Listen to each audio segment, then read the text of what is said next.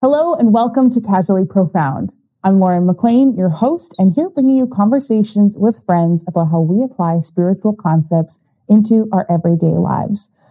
Even though we have all come through these conversations and these stories through our own personal experience, and many of us work as coaches in these areas, none of us are claiming to be experts in this. We are all here as peers talking about what we have been through and what we've learned from it and where we're going next.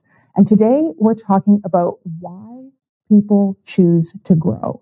I don't know why this question has just been tickling my brain for a while. Uh, because you notice some people um, who have decided to go on the spiritual journey and do all their healing and do whatever, and they're still not there. And yet there's other people who are totally unconscious or are totally not uh, on any kind of journey, but yet they have a lifestyle or have different things that we think we should have when we're pursuing growth. So this paradox has totally been tickling my brain. And I wanted to bring some people on who have had exposure to this and have been on a journey themselves and have witnessed other people's journeys to talk about why this happens and what's going on and what is the meaning of life. Because all friends talk about this, right? All the time. This is like a regular Tuesday conversation. Um, so hello and welcome, my friends. We have Quinlan, Laney, and Anastasia joining us today from all over the North America. Um, and hello, welcome. Thank you for joining us today. Thanks for having us. Hi, hi. So one of the beautiful things about bringing on a group of peers like this is that you as the listener are also one of our peers. If anything in this conversation excites you, turns you on, gets you talking back to the computer screen, feel free to send us a message and you can join these conversations as well. Send us a message on Instagram at casually profound and we can absolutely build a conversation out from there. So ladies, um, what has been a time when you knew in yourself that you were ready to grow and step into the higher version of yourself or a better version of yourself? What really called you into that resonance or that space? What was that? What was the like aha moment? I'm like, oh shit, we're we're growing up here. Anastasia, you look ready to yeah, dive in. Yeah, I'll go. so for for me, when it first happened, I mean, I've had so many of these moments. Um, and you're like, all right, guess we're going, we're really growing again. But kind of that initial um moment for me, and it wasn't a specific like single moment in time, but it was the a certain time in my life that I was in. It was around my uh, dark night of the soul when I was literally at the depths of like all of the stuff that was going wrong in my life. And um, at that time, I was living with major depressive disorder, the height of my chronic pain, where like I couldn't get out of bed most days, whether it was from depression or pain. Um, I really lost my life while living. And it was, it was a devastating time in my life and it was very lonely. And I just kind of came to this, this point where I knew that it was, it was either change or die. Like I couldn't continue living the way that I was. Like something had to give. Um, so I, I chose change and I kept like fighting and, um, you know, working towards bettering myself. And whether that was fighting for care because the military didn't want to cover any of my care after my injury for quite a while or, you know, starting to read books, I really followed that path and it ended up just leading me into the growth itself. And then I became almost like addicted to the growth in a good way, where I just wanted to learn more and learn more and learn more and do more and do more. And I just kept on going. Cool. Mm-hmm. The what was your first step in that mm-hmm. realizing it was time to change or die?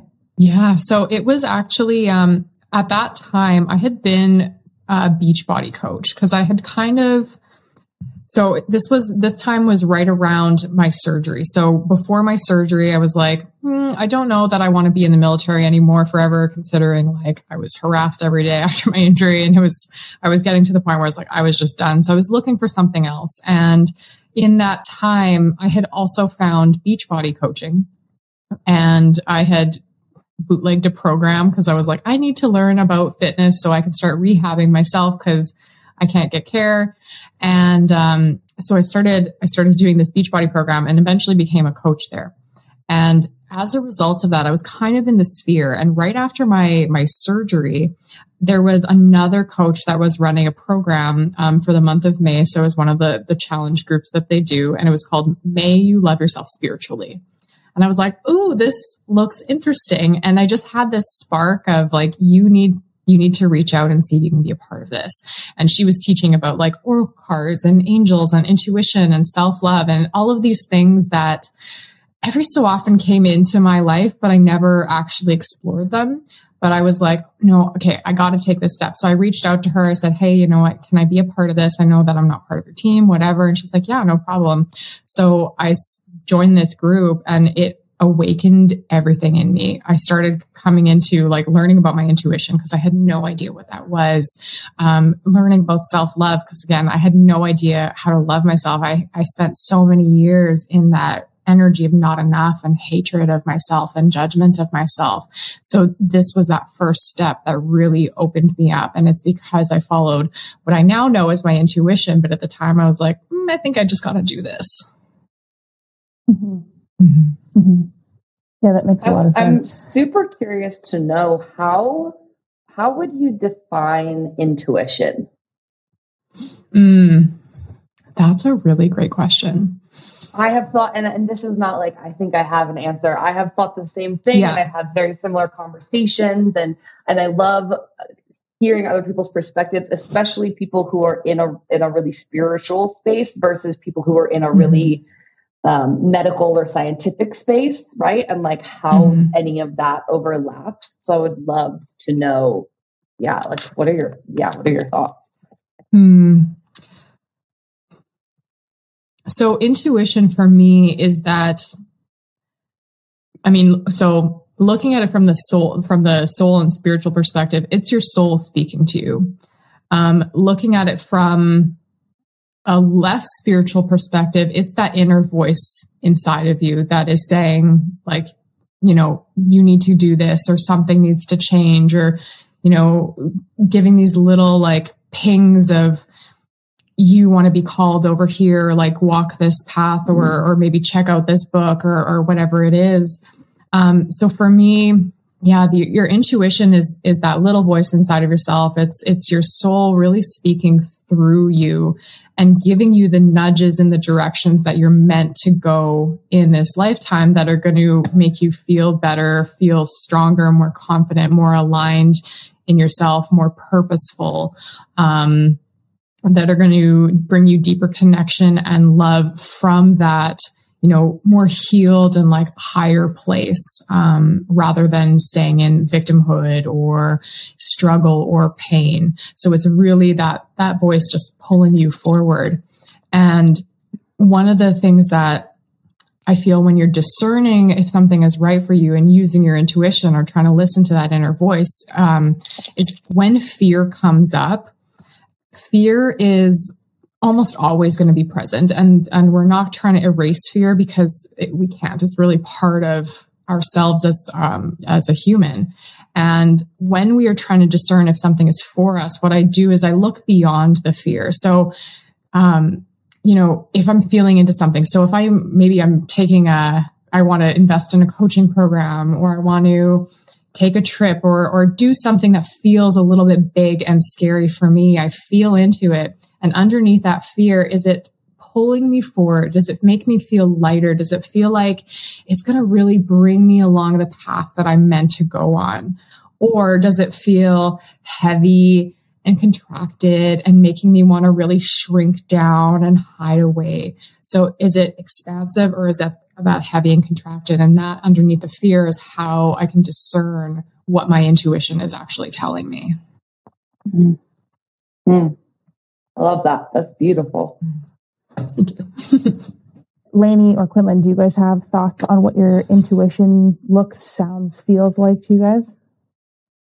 I was, when I learned my human design and lear- started learning all about that and how to use that um, instead of into, like it's, I won't go too into it right now because I'm probably not the person to explain it the best, but that is um, to lead by my emotions. And so I started replacing that with intuition, and that's been a game changer for me.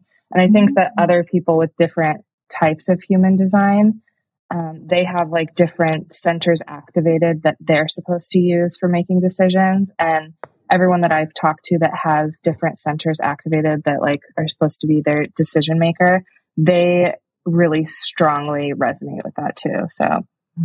I don't know. That changed my view on it when I learned all about that. May I ask what your type and authority is? Um, I am a, a projector, emotional authority. Ah, okay, okay. Mm-hmm. So I'm a generator with an emotional authority, and and so okay. you're a generator with a splenic authority, right? Sacral. Sacral. Okay. okay. Um, Quinlan, do you do you fuck with human design?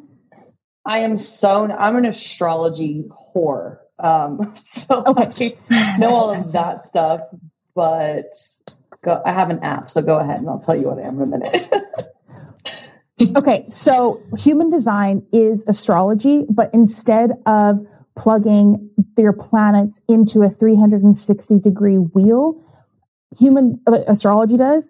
And then you calculate your angles and everything based on the 360 degree and like the trigonometry of it. And human mm. design, it takes the planets duplicates it for funsies, and then um, plugs the two sets of planets into a 64 door circle, which is the 64 doors are each of the things of the I Ching.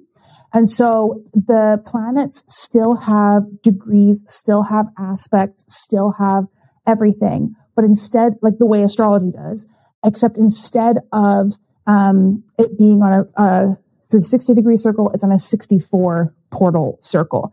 And each of the 64 things work very similarly in astrology in human design. So in human design, let's say uh, gate two is activated by your sun. That I don't know what gate two is specifically, but it would work very similarly. Where like if you're looking at an astrological chart, if your sun was sitting in like the first decan of, we'll say, the first house, it would that would have a very particular meaning, right?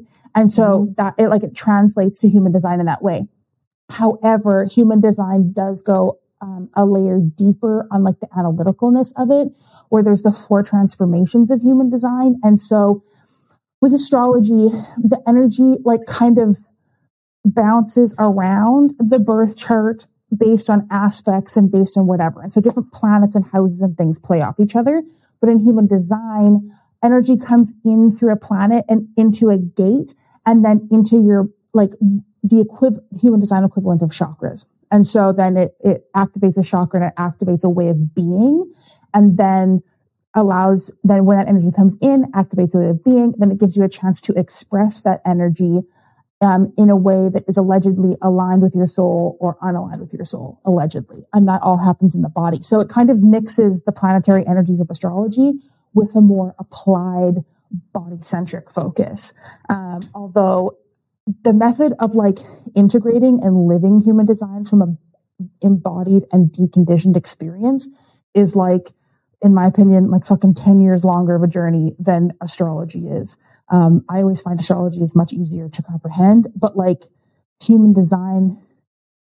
So, for example, when I listen to lots of human design readers on the internet, lots of them repeat this and parrot the same information over and over and over again because there's so much information to know about human design that like it's very hard to come to a first person embodied understanding of it. And so you end up with the same people parroting the same shit all the time.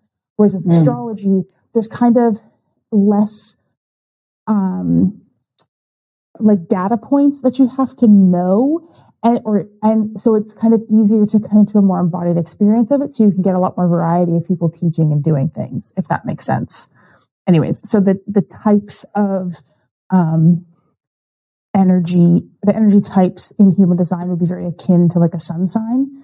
Um, and then your authority is uh, very akin to what would be an authority in astrology? Uh, like a house no, it's more of a so your authority in human design tells you how you would make decisions. Yeah. I feel like Saturn, a Saturn placement would give you that information possibly. I feel like the decisions would be some kind of mix between your Mars and your probably rising. I would buy that completely. Um, in your, but it's basically yeah. how you So what Laney, so what Laney was saying is how your emotions. So like everybody will have a.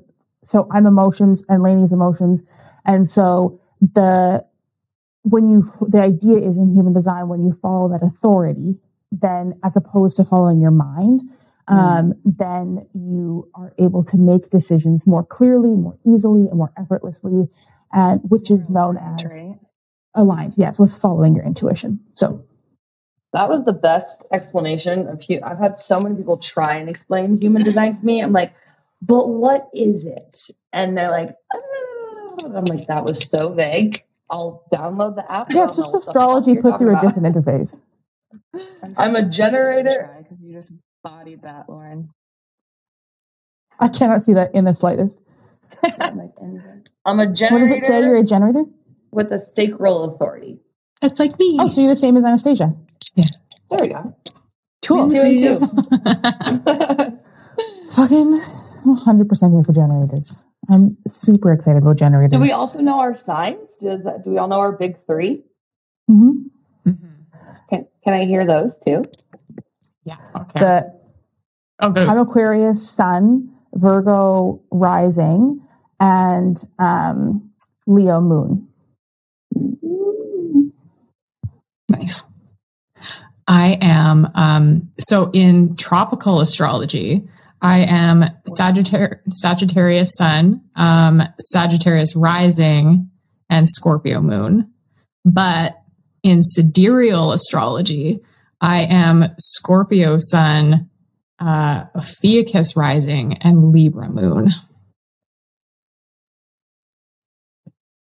We are Ophiuchus is the 13th house inside That's interesting. That checks out. So, Quinlan, what's your big three? Um, so I am a Scorpio Sun, Scorpio Rising, Leo Moon, but I also have my my Venus and Mars are both in Sag in my first house. So that comes out really. Oh, very cool. So it's really like Scorpio, Sag, Leo. I consider my big three. yeah. Well, I don't know the two different types you were talking about, Anastasia, but I'm a Virgo Sun, uh, Gemini uh, Rising, and uh, Aquarius Moon. Oh my god, I love that for you. I feel like Kate too. yeah. Yeah. Okay. I feel like knowing what your social media feed looks like now that you've given yourself the freedom to like yeah, use yeah. it to extent, I feel like that, like that's a total, totally makes sense. Like a Virgo, Gemini, Aquarius. Yeah. It's like, I don't know. It, I feel like everyone probably feels like theirs is so cool because it's like them, right? And like, hopefully, but I'm like, those are such weird combos in my opinion. but it feels very me. Like it, it definitely feels, feels very me. So. The, what was your first one again? Virgo. Me? Yeah. Virgo. Yeah.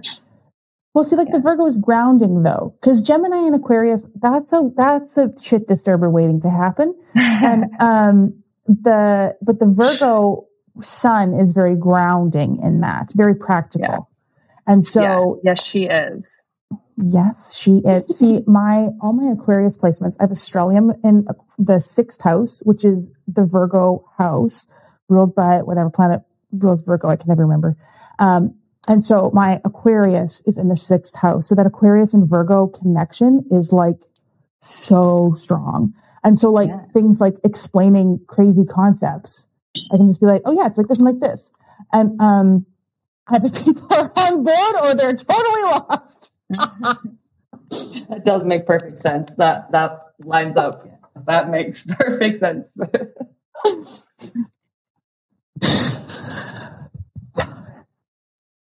Anyways, the intuition, I'm curious how intuition has played a role in um, your, like our, all, all our ability to grow and change throughout life. Because I feel like one of the biggest things, like they overlap to me in the sense that me growing and evolving as a person has really happened because I'm peeling back different layers that have kind of obfuscated my intuition. So thinking about it from a human design perspective, that's really, really just a deconditioning journey. And in my human design, I have a split channel and an open head. And so the open head center means that I take on other people's ideas very, very, very easily. And I can let go of other people's ideas very, very easily. I have no defined sense within myself of my own ideas. I only have a body sense of where my, like what I'm doing with my life. And so it's very easy to get overwhelmed with that. And so one of the early stages of me growing and evolving and changing as a person is letting go of the authority that ideas have in my decision making process. And the like mental pro and con list and that kind of thing was kind of one stage of things. And so the, and so coming into that intuition, I think Laney, you described it right as following your emotions and kind of coming into that side of things. The, um, for me, it's been less about the what I experience as emotions and more about just giving my body the space to do the calculations on an abacus and like the emotional abacus instead of trying to like hold the mental spreadsheet of like what everything is doing.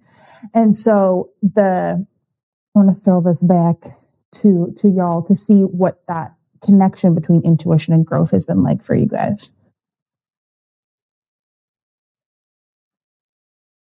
Yeah, I mean, I would say I really resonate with intuition as a sensation, of um, less less so um, words or a voice. And a, I can think of three really pivotal points in my life where change was not an option. Like you were, it was just you had to do it. Like I was felt like I was just being pushed, and it was like, here we go. And they're the best some of the best points in my life eventually. Um, but it was more of like a sensation and trying to separate what I was scared of or what I thought was going to happen or who I thought I was and what I was going to have to let go of. That was all, those were all words. That was all a voice. And my body was saying, I don't care. Like, you're going to just have to do these things. One of them was moving when I was a teenager, I was 18, 19, when I left Philly and I moved to Portland by myself. I didn't know anyone, packed up my shit, literally had two suitcases, flew to Portland and like built a life, which was amazing because I had five years to become an adult and like build this life for myself and really figure out who I was. While I was there, the second point was um, when my mom died, which was four years ago. And that was a whole lot. Um, a lot of my childhood stuff stemmed back to my relationship with my mom. So that forced me into a whole new world, got me into therapy, um, which, uh, you know, then brought the next version of myself. And I would say the last like six months, six, eight months, that was point number three, where I had finished school, I'd been through a really, really rough relationship, really rough relationship that broke me or maybe not broke it. I lost myself without a doubt. And I had to rebuild again. So there were all points in time where I just I couldn't fight the change. And my body was telling me something's gotta give. And the words were saying, Oh my God, this is fucking terrifying. Who who do you think you are? And my body was like, We don't care, we're just gonna figure it out. And it always, always played out more beautifully than the last. Like it's terrifying, right? When you're in the middle of something like that. I'm sure we've all been there. And you're like, oh my God, what am I going to do? And then you look up one day and you're like, holy shit, I did that. but it's that intuition for me. It's like that, just that feeling of this skin that we're trying to stay in is not, it's not going to fly. Like we're busting, busting at the seams kind of a thing. Mm-hmm. I think lots of those moments, like what you're describing, where it's terrifying in the moment, my, I always wanted to want still to current active pattern to over intellectualize things. And, um, you know, think about my feelings instead of feeling what's actually going on. And so one of the questions that I've often asked myself is like, is this the fear, the exciting fear that you jump into? Or is this actually like there is actual danger here? And is this an actual problem? And I love getting stuck in that loop for mm-hmm. so long and just mm-hmm. staying stuck in that little loop of not knowing. Um, and the answer nine times out of 10 is it's titillating fear and jump away. Right. And then that paralysis by analysis that you can just get bogged down by. Like, mm-hmm. continue analyzing the same thing for the next seven years, and I probably won't know or feel more comfortable in making this just like just kind of fuck around and find out. That's been that's been my life lesson from most of those pivotal times. yeah. It's funny, like the way that you just described that, Quinlan, and something that I've been really like kind of not not stuck on, but like working on with clients a lot recently, like working on with myself. And I think because my process was a lot different, um, is this like idea of like micro changes. Like you kind of did this like trust fall, like I'm busting out, like you said, and like my experiences have always been like very slow and like probably like agonizingly slow, right? Like, which is probably, I don't know, I should probably have leaned into like more of your vibe at times in my life. but like just that like really slow, like making micro changes along the way.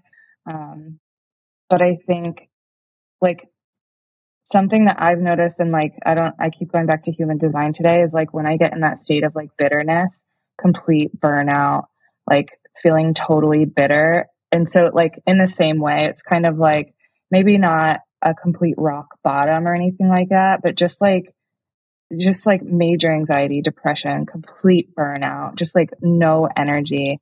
Um, and then having to like just kind of slowly crawl out of that, making like really small changes along the way. Um, and I have a lot of clients I've been talking about that idea lately too, right? Like, and I think I just did a post about it too. Like, it's easier on our nervous system to do like these small micro changes. But it sounds like in your case, Quinlan, like you didn't really even have that option. Like you were just like kind of pushed out of the out of the nest of whatever situations you were in. Um, and I'm sure if I could think back to some time that happened, I mean, like moving to New York City, it's like obviously I didn't take my time with that. It was like you just had to get up and go. But um, yeah, I don't know. So connect. I, will connect that back to your astrology too. That's very Virgo. Mm-hmm. That's very yeah. like let's like um oh fuck what's the word? you're assessing for risk, right? Like, yeah. Is yeah. like the planning and and mm-hmm. really incremental strategic moves. And totally that makes that makes perfect sense. And with my Scorpio and Sag, it's like death, yeah. rebirth, action, like all the time. So. Oh my god. Yeah, I'm yeah. like only jumping off the nine meter diving board, like never yeah. jumping off the the pool level diving board. So funny. I mean, and that's like, there's obviously no right or wrong way, right? Like, it's just what feels like the right way to go about it. Um, I'm probably connecting with like a lot of clients that have like a similar approach, like, you know, to really slowly, like kind of meticulously. But that's yeah. hard for for change though. I wonder like when too, it takes so long. If your micro changes are strategic for you. Like you can control those micro changes and then the yeah. big pushes just happen for you. I think for me, I like pushed into or like I leaned into the bigger changes and then I have to yeah. choose my micro changes um, a little less naturally. Does that oh, make sense? Yeah. Yeah. Okay. I was going to say, like, the approaches, you're kind of, like, with the micro changes, you're kind of front end loading your attitude adjustment. Whereas when you take the deep jumps, cause like I'm more of a jumper as I'm a lot of a jumper. And, um, the, you, the consequence, and like, not that it's good or bad, is that the consequence is you take five minutes to make a decision and you spend three years adjusting oh, to yeah. it. Yeah. and becoming the person. It's not three years, maybe it's like whatever the time frame is, right? But you spend your longer time after making the jump integrating the person you've become. Um, this is like, so funny, Lauren, because now, like when you said that, I was like, oh my God, I'm flipped. I take three years planning it and then five yeah. minutes to do it once I'm like fucking ready for it. Exactly. So it's like we have exactly. the jumpers and the planners. yeah. That's a great way of explaining it. Yeah. Yeah. yeah that yeah. lands for sure. Uh, you know, I think there's also another component there with when it comes to change that we put so much pressure on time. You know, how much time is this going to take for me to change? When am I going to get to the outcome that I'm seeking? And we're so focused on the end goal that we we forget the importance of the journey, whether we're like a planner or a jumper. And either way, things are going to work out in divine timing as they're supposed to. And we can, in some ways, accelerate that. And then we can also slow it down based on where we are in our growth and in our readiness and in the lessons that we're learning. But ultimately, we're still on the path and anything that is continuously moving us forward, whether that's in those big jumps or in those small ways is forward movement. And there's so much beauty and power in that, um, that we, we can't forget about that part. Mm-hmm. Yeah. Mm-hmm. Oh, I completely I was, agree. I was taking some of your old advice, Anastasia, about listening to Abraham Hicks. oh, yeah. Big, big change. Um, I've had some Abraham Hicks playing as I'm going to bed lately. And the, there was one that, uh, the other day where, oh, fuck, I'm going to totally forget what she said. But, um, the, fuck, come on, come back to me. Oh, it was so juicy. No, it's gone. Okay, well, something with Abraham. Oh, I got it. It's back. It's back. Um, the so the idea that like we have this idea that like desires are only valuable once they're once you have them, once they're completed, mm. and that like part of being human is actually the chase, is actually not having your desires, and not having your desires is equally as important as having your desires because it means you're alive and you're doing the things and you're experiencing and it's all like this beautiful unfolding, right? And so, um, the, something just hit me today as I was walking is that like my insecurities and those voices in my head that are like, you'll never get this done or you'll never do it are literally the signposts saying you haven't got your desire yet. And how beautiful is that? Because it means that I'm in the pursuit of something I love. And it means that I'm in that lane of, of actively bringing more love and joy and happiness into my life. And I say love and joy and happiness as in like, I, as a generator, I am the most happy when I am doing the things that bring me joy. And so like when I'm writing, when I'm recording a podcast, when I'm like doing the things, um, that inspire those feelings, um, I'm in the pursuit of my desires. I'm in that state of happiness. And that is like, that's the, that's the fucking magic. That's the point of it. Right. Yeah. It was a fucking moment. I love that. I love so, that. Yeah. Good.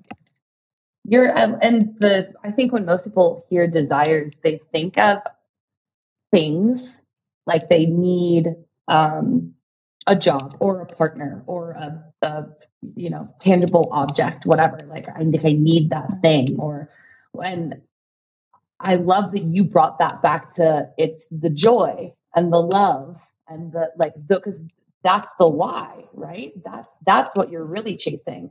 The other thing is the strategy to get you there. And i think when mm-hmm. people lose that or can't find that thought process, if you don't look into it a little bit deeper, you'll just continue chasing and chasing like without real purpose. So the fact that you know that purpose, if you know what that's bringing you, I think there's that's like the golden ticket. That's beautiful. Mm-hmm. And this is on topic, but off topic, but you know, surrounding things like manifestation, since we're kind of chatting about this, um, you know, something that I had a potent realization around um, just a, only a couple months ago was that, you know, I was chasing the wrong things for me. So oftentimes, you know, you, you talk about all these, like the desires that we have and it's, and like that it's often the things that we want or like the, the partner or the cars or like the certain amounts of money or, or all of these things when really, especially for us as women, what we really want is the change in feeling you know mm. you know mm. when we're manifesting things and when we're when we're growing in life and in business and and all of these different areas you know, we, we try to put these material manifestations at the, as part of the end goal. Like, oh, when I have this, that means I did good. Or when I, when I reach this point, that means I did good. But when we're, when we bring that joy back in, like you were saying, Lauren, but then also look at will my life actually be very much different outwardly? Is that what I want? And if it is, that's great. But I know for myself, I was chasing like more of the material things for a while because I felt like success had to equal a different material look on my life. But really, my life in everything that I'm working towards it's not going to look very different, but it'll feel different. So what really, I'm looking for those feelings within myself, like that feeling of freedom, that feeling of more expansiveness and joy and, and deeper service towards others. And, you know, bringing joy into even more like organic vegetables that I get to buy or like, anything that I get to support myself, but outwardly my life's not going to look different and it doesn't have to like I'm still going to go thrifting when I'm like super duper successful because I love it. So where can we expand that love and joy even in what we're wanting as well as the journey? Yeah. It's so easy to to like right like you said like feel like you're only going to going to experience that when you reach it and mm-hmm I'm like having these thoughts about like what, at least in my experience, was like pushing me out of where I was into where I am now was the opposite feelings, right? Like the opposite feelings of what I was trying to achieve. And so it's like if you're if you're able to identify like what you do want to feel or what if you know what you don't want, right? That can help you figure out what you do want. Like it sounds mm-hmm. so simple, but a lot of times people don't even know. It's like, well, what do you, you know, what do you want? What it's like they only know what they don't want. Um, and they're not able to identify what what they do want. And it's um yeah, I don't know. I've noticed that a lot a lot with people. Mm-hmm. I think when we get too caught up in everything that we don't want and the struggle and like the the harder times of life we stop dreaming a lot of the time. And when we stop dreaming and really feeling into what gives us joy, what, like, what do we love to play in? What, like, sparks our creativity and all, and all of these feelings, that's when we become really disconnected and, and we're so focused on that, what we don't want that we can't even tune into anymore what we do want because that dream feels so far away and so unattainable that like how can we even put ourselves into that or how can we even imagine what it feels like to be healthy again or what it feels like to be truly mm-hmm. happy again or loved again or, or whatever it is that we're craving um so yeah like really identifying mm-hmm. with the struggle mm-hmm. yeah I would argue that when you're in that survival mode, it's not that you stop dreaming. It's that the dream almost becomes like you're watching a TV show. And like, it's not like when, when you're watching a TV show in real life, it's not like you're going to jump into the TV and like take part with the characters. It's very out there. And so in those moments where you're in, in those periods, when you're in that total survival mode, to me, it feels like your dream is on the TV. It's not mm. active. It's not whatever, because there is a belief that it's not possible. It's a belief that yeah. you're not a part of it. Right. And so when the, when that dream really becomes a, like a cloud or like you're in it, if you're, yeah. you're on set, you're doing the things, that's when it really, I think, gives you the permission to know what you're moving towards because there's that distance. And to me, it's like, square thinking versus uh, circular thinking. Uh, I notice when I spend too much time in my analytical brain or too much time on like the literal computer and stuff like that, like my thinking starts to become so square. That sounds like a weird way to describe it, but like mm-hmm. it becomes so linear.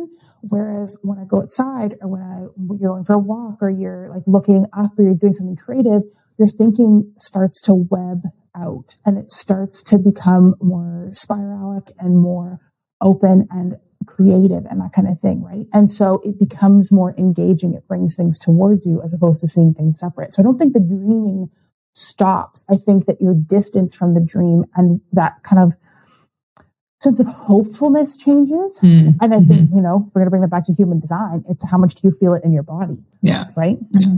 Yeah. Yeah. I agree with that even so much on on a very literal neurological level when you're so used to defaulting to what is what I don't like, right? Like you're you're avoiding those feelings that you don't like. Like those neural pathways are strong. It's like, nope, we don't want that, we don't want that, we don't want that as like a safety mechanism. And I love that you bring up when you get outside when you change your environment, like you're literally disrupting those patterns and it gives your brain the freedom to to break away from what you're so used to. Like like it's, mm-hmm. it's default roads. Like I love the comparison between like a dirt road, a really, really weak neural pathway versus a highway. Like we know exactly how to find what we're afraid of, and sometimes we don't really know how to get to that thing that we want. And that takes work, like that takes very intentional, it's a very intentional shift to get your brain into that state. And I think that's just how a lot of us are programmed, unfortunately. Mm-hmm. Yeah. We like repeat patterns over and over. You know, there's this, like, there's so many different cycles, right? Like cycles of abuse, cycles of, mm-hmm. you know, all sorts of other things that we get stuck looping in um, because it, it's like scarier to to take that dirt path, as you're saying, Quinlan. Mm-hmm. Well, and how many of us were raised, and maybe maybe all of you, but like how how many of us were raised to seek out joy just for the sake of joy, or just to do things that yeah. we like, right? We were it was mm-hmm. don't don't that's bad that that'll hurt you that's not good that's yeah. you know where we had to figure mm-hmm. that out for ourselves. Like oh shit, I don't like that, and there's no one here to protect me. Like it's makes sense, unfortunately. Mm-hmm. Yeah one of the stories I know I grew up with was uh, there was a lot of judgment in my home growing up, and the one of the major judgments that I witnessed and was able to take on myself for a while was if I can't do it dancing backwards in high heels, you should not be doing it at all. And so watch it. So and then really there's no space to be a beginner. There's no space to try anything out. There's no space to honor following your gut path because mm-hmm. everything has to be planned and perfect and polished from day one. And so that was definitely a big aha moment to realize, oh no, I can just like play in the mud and like I can just do shit and and figure things out and this is right for me um, and break into that. And I know with the away and towards motivated, in NLP, they consider that to be one of your like default settings.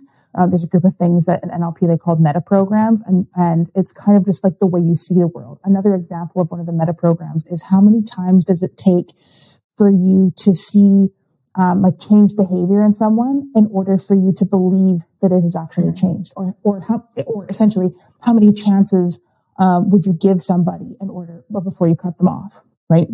That's another like meta program. Some people are like one and done. We're done forever. Some people will give you a thousand chances before they cut you off. And that like away and towards motivated is considered in that same category where you're either just away motivated or you're just towards motivated. And in order to, to switch that paradigm, there's a lot of like very conscious exercises and conscious rewiring that has to happen, mm-hmm. as you were saying, Quinlan. Mm-hmm. You know, I think too, um, looping back to, to Abraham Hicks and, and the neural pathways, something that I used at the very beginning of my journey was Abraham Hicks, um, because I was very much in a, like a lack mindset, scarcity, like fear, victimhood, and like every, all of my thoughts when I looked at, looked at them, they were very negative, very like, heavy, disheartening, like disempowering. And using something like Abraham Hicks, I would listen to it for hours on repeat. Anytime I was driving anywhere, I would throw on those audios. And what it allowed me to do was interrupt those stronger neural pathways of those like victimhood and, and the heavy thoughts and beliefs and the mindset that I carried and form a new one because it literally, I, I could not have a negative thought when I was listening to this. And I listened to it as much as possible until the neural, this new neural pathway over here got stronger and stronger and then became my primary pathway. And this one, it's like a tiny little dirt road. It's really overgrown now. Once in a while, I try to venture down it, but it's so much easier for me to come back to this new one that's very positive. And when you use tools like that, it is so helpful, whether it's listening to something, whether it is, you know, throwing on music, whether it's changing your physical environment, whether it's using a script you write out for yourself every time you catch like a pain or a thought pattern or something coming up. Those are really, really potent tools. Oh my gosh, I want to run that back like louder for the people in the back. I think we don't think about that so much. The things that we're consuming, the choices that we're making, our environment, the people we spend time with, what we're scrolling through. I mean, it just, it's mm-hmm. all contributing. Everything that you just said. And to realize that you have the power to shift all of that. You have the power to shift not just your mindset, but your physiology. Like this is a, this is a mm-hmm. very legitimate thing. Like if that's half the reason why I take a cold bath or a nice bath every day. Like it's it's it's that idea of just we're gonna make decisions that help us feel good and on like a you know really simple basis. And so we're gonna listen to things that make us feel good. We're gonna set goals that make us feel good. We're gonna, you know, it's all of those choices that when you realize you have the autonomy to mm-hmm. improve this this day-to-day life, it's game over. You'll be you're a whole new person after that. Or I should say, game started. I don't know, but yeah, game on. Yeah, game on. I think it, it feels so hard at first, right? But then, like using the cold bath, like you start you start doing it. It was probably so much harder, like the first week, than it is now. And that's the same for anything. And like you can you can just like continue spinning that web, and they all start connecting together. And so it's like you you can add on one thing and then in your mind like subconsciously or, or consciously or both you know like oh I can do hard things. Like I'm resilient. I can I have that plasticity in my brain to like continue. I, oh I used to I did the cold plunge thing. Like I can do this in my job or like this with my partner whatever. It it just grows from there. Um, there's no like limit to how many pathways we can have. So we can just keep getting them stronger and wider.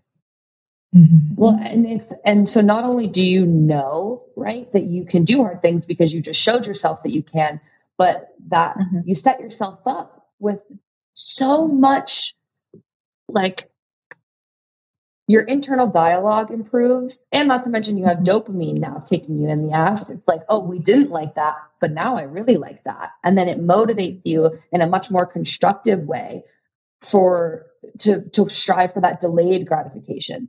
Like it's not it's not I'm gonna eat really I'm gonna eat a pint of Ben and Jerry's and it'll feel really good now, but I'll feel like shit later. Even though you know we all do that on, on occasion, but you know I'm going to be uncomfortable now and feel really good later. So like setting that up, you get not only your internal dialogue that improves, but your body says, "Oh yeah, no, we do. We're going to work for this. We know how to do this now." Mm-hmm. in a healthier way. And and two, like I'm feeling like to to pull the body into it too. Like we're talking a lot about like the brain and like thoughts and language, but like I mean, I, I keep going to the cold plunge, but like that is bringing the body into that change too. Like we we need both the mind and the body to like be on board for those things. And I don't know, maybe whatever you guys think about this. Like I don't know which comes first if they both go together. I don't know if it matters, right? But like, I think maybe some people, they probably lead with their mind and the body follows. Well, it's just, you know, it's like top down approaches to therapy or like bottom up approaches to therapy. It's like what, like both are valid. Um, I lean more towards like a bottom up approach, which is like body first, like somatic, like mm-hmm. not, it, if you've seen my page, you see like my whole shtick is like talk therapy is like not really, but like, you know, I like that's kind of the shtick, right? Like sometimes talk therapy doesn't work for people. We have to have both on board. Um, and so I prefer like the, the body first, right? Like we can think our way through things and, but making sure that we're bringing the somatic experiencing of it into the picture. Um, because if we want to make a, a change, we can think about making the change and then take those steps. But if our body's like, oh, fuck no, we're gonna, it's, it's stronger, right? Like, uh, um, I have a couple of therapy friends that say this all the time and I like it. It's like the mind is a monkey, the body's a baby. And it's like, right? Like the, I see your face. Like, yeah, it's like, right. If our, if our mind tries to take the steps, but the body's like, I'm out of here, then we're going to go that way. Um, yeah. I think too, it for myself, the, as I say, uh, for myself, I know that the building trust has been the thing that has got my body on board.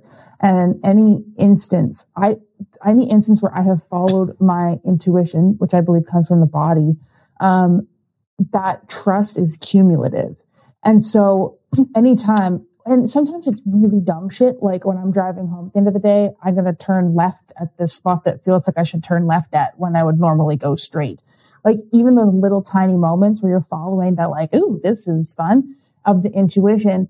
Um, it builds that trust. And so then once that builds slowly over time, I think for myself, lots of those like pattern changes, thinking of the cold plunges as like a broader template for habit changes in general. Um, because I think habits are something that gets stored in the body and is a really good like kind of marker for whether your brain and your body are on the same page.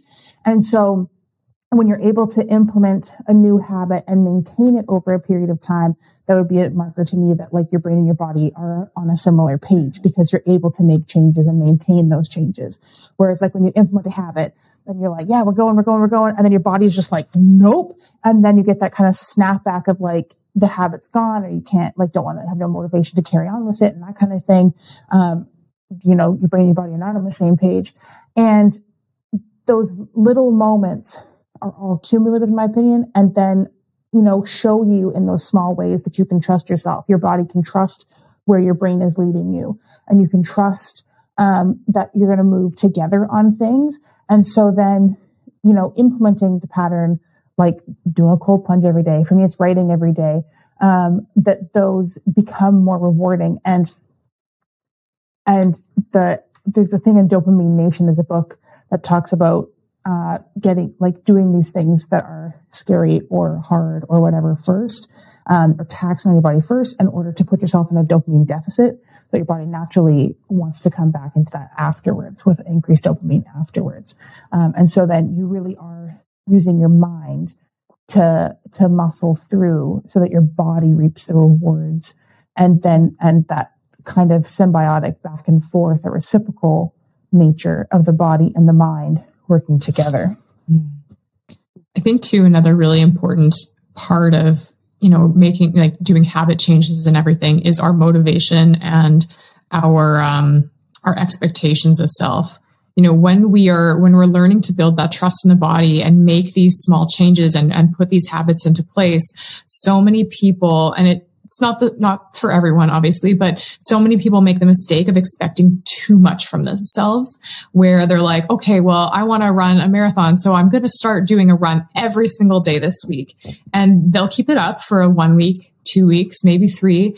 And then they get taken out and then they've now it kind of like cemented a failure into their body saying like, okay, body, you were right in the first place. I can't do this. And then you try again and you keep hitting those same walls. Whereas if we adjust our expectations to something that is so stupidly easily attainable. So like if you want to start running a marathon, like start by going for like one 30 minute walk a week if you've never gone for like walks every day Like start, start so simple that you're cementing those wins into your body, that trust into your body. And then once that feels so easily, like easy and attainable, add something in. Okay. Well, now I've done one walk. So now I'm going to do one walk and one like five minute run. And if I need to walk during that run, that's fine. And then you just make it easily attainable. And this, this way of pacing yourself really lets your body build that deeper trust. And then the, the other part of this is bringing in like what is actually motivating you because we often want to change because something's not working, but then are we continuing to carry that energy through the reason why we're not changing? So like using our body and like fitness and stuff as an example, like, are you exercising because you want to lose weight? Okay. Well, that's, that's great. There's nothing wrong with that. But what's the motivation behind it? Is it because you feel like you're not enough and you're not happy in your body and you feel weak and all of these things?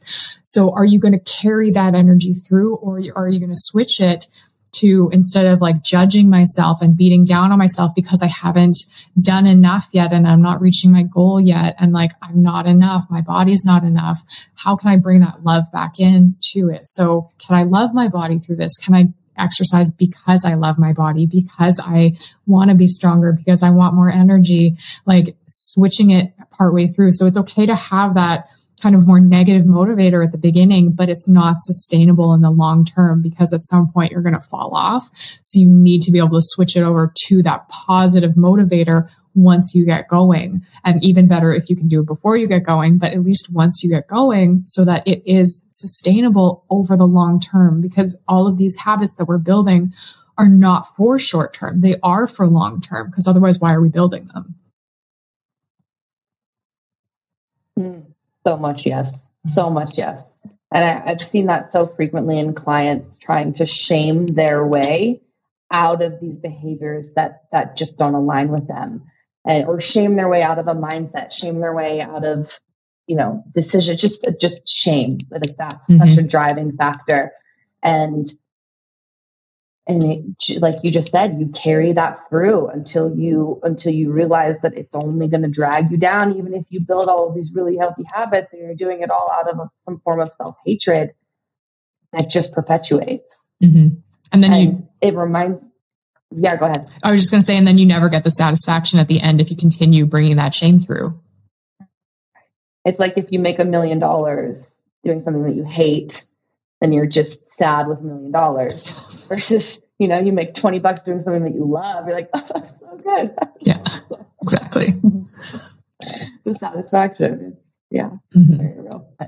I know. I think for me, a lot of those voices of the self hate and the shame really became invisible in a lot of ways because they were so, they permeated so much, and so I didn't have the self track in my head being like, oh, you got to do this because you suck, or you got to do this because you're fat, or, you know, those kind of things.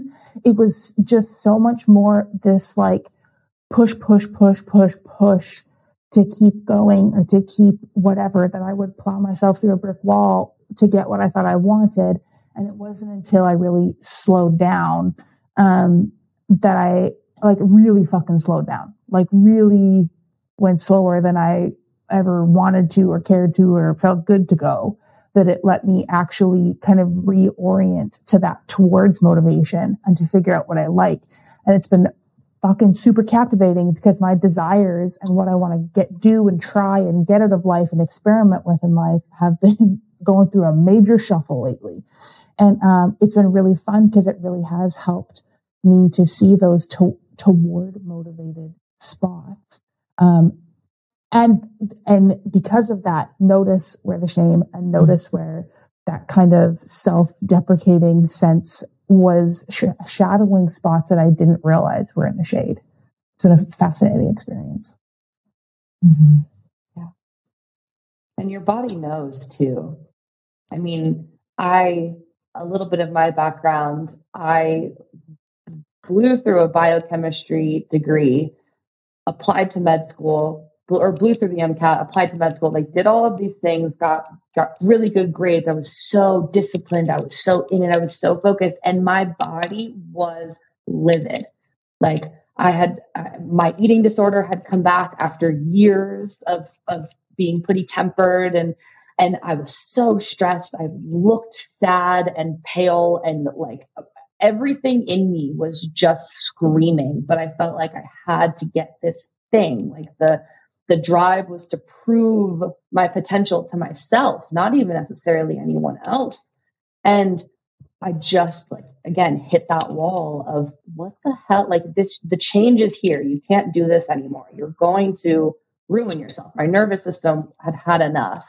And switching from that place of criticism and shame into a much softer, like learning. I learned my feminine energy in that period of my life, that's for sure.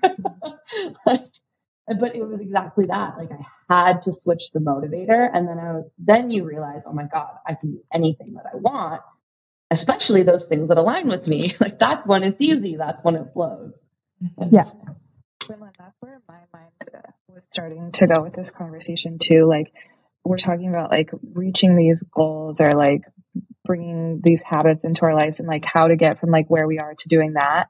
And something that I find super important too is like, okay, so you, you can get to here. And then if you don't like that, it doesn't mean it was a failure, right? Like it doesn't mean that you chose wrong.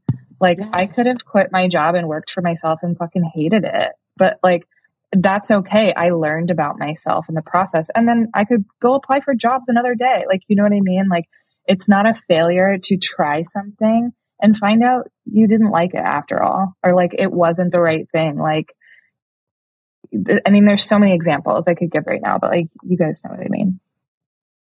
Yeah. Well, I mean, the amount of times now that something that I had done in the past that I hated, that I quit, that I like went in too hard and left just as hard, the amount of times those things come back and are actually useful in the mm-hmm. future. Somebody asks a question and I just like know shit because I've been through it, even though it's like so far in the dust, but like it never fails to amaze me. Um, it never fails to amaze me how, how that stuff always circles back around to help you just become like a more depthful, like vivacious person, right? Yes, yes, yes. And the idea that if you oh, feel guilt or shame around having made a decision that was wrong, will just carry with like you you had to learn that lesson. Mm-hmm. That situation had to happen so that you could wholeheartedly realize that you are now where you're supposed to be, like that kind of thing, instead of looking back and being like, oh, why did I do that? I wasted so much time. You didn't waste any time. You got to where you are now, and here's the beautiful reality that you wouldn't have without it. Yeah, you can always pick up and do it again. Mm-hmm. You can always change from your changes. Yes. Okay, so one last question for all you fabulous ladies. What is one thing that you are towards motivated that you're embracing in your life, um, whether you're jumping or planning for it? Uh, what What is one thing you're going towards right now? I'm happy to start us off. I know for myself, the I'm towards motivated with play, um, with letting myself be in the mud and um, just having fun. And so that has inspired a lot of creativity. My strategy for that is creativity and writing and creative directing different projects and calling and collaborations and all that kind of thing. So mm. that is my towards motivated right now is your play. Um, I mean, I have, I have so many things that I'm beautifully towards motivated right now. And a lot of it's with, um, you know, with business, with, you know, running our festival in Manitoba this fall, which is such a big and beautiful like undertaking and, um, you know, just expanding, expanding business in the way that I serve people, um, and really help them and teach them to heal themselves and all of that, but also, not working as much at the same time. So really like having that beautiful co-balance energy so that I have more play in my life and I have more space, but I'm still like in deep effective service. Um, and then the other thing that I'm really towards motivated is we're, we're in the energy of wanting to start our family and, um, you know, bringing, bringing all of that together. So like making sure my business is on point, making sure my health is like really, really beautiful, making sure that I have that, that co-balance of, of play and living so that, you know, when this little soul decides to, to come down, um, I am as open hearted as possible in, in every area, um, to go through that journey. Beautiful. That's so wonderful. Oh, that's so exciting. I feel I feel butterflies for you. I'm so excited you're claiming that for yourself.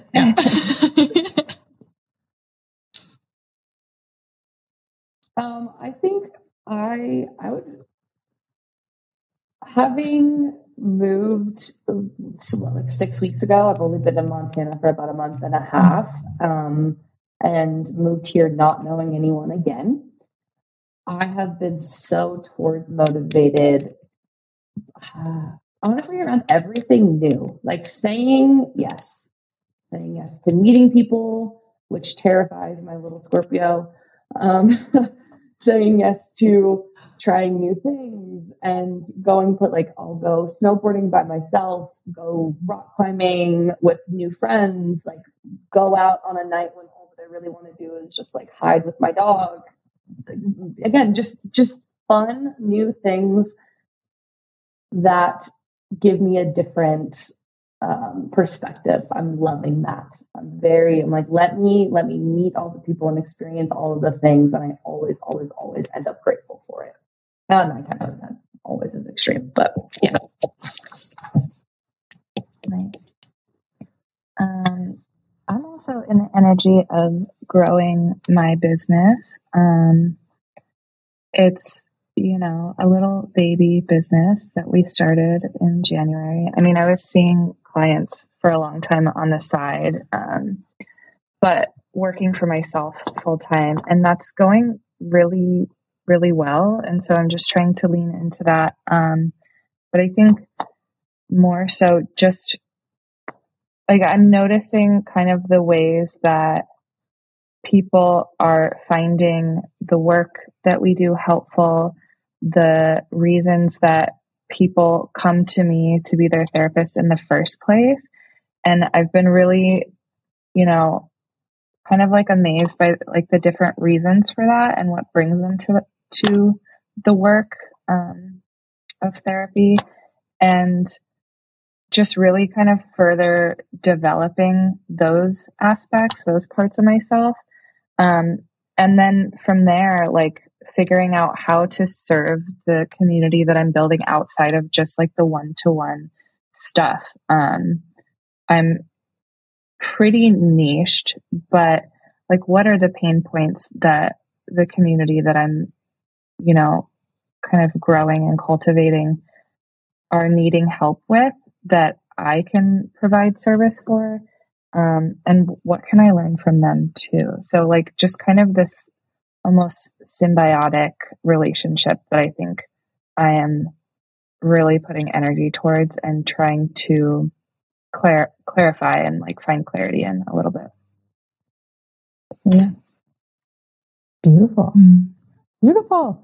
Well, thank you so ladies. Thank you so much, ladies, for for joining us today and for sharing for sharing your mm-hmm. life and your light and your energy and ideas and excitement and everything with us today. I appreciate it immensely. Um, and thank you to all the listeners for sticking through with us until here. It has been a joy having you along this conversation with us. Um, please join us next week on Thursday. Um, we will have uh, myself and Shauna will be on talking about living neurodivergence and what that has all felt like for us so far. And there will also be a couple of solo episodes coming out between uh, in the next few weeks. There'll be additional episodes with just me, myself, and I talking. Um, so I hope that you enjoy those and join us for them again next time.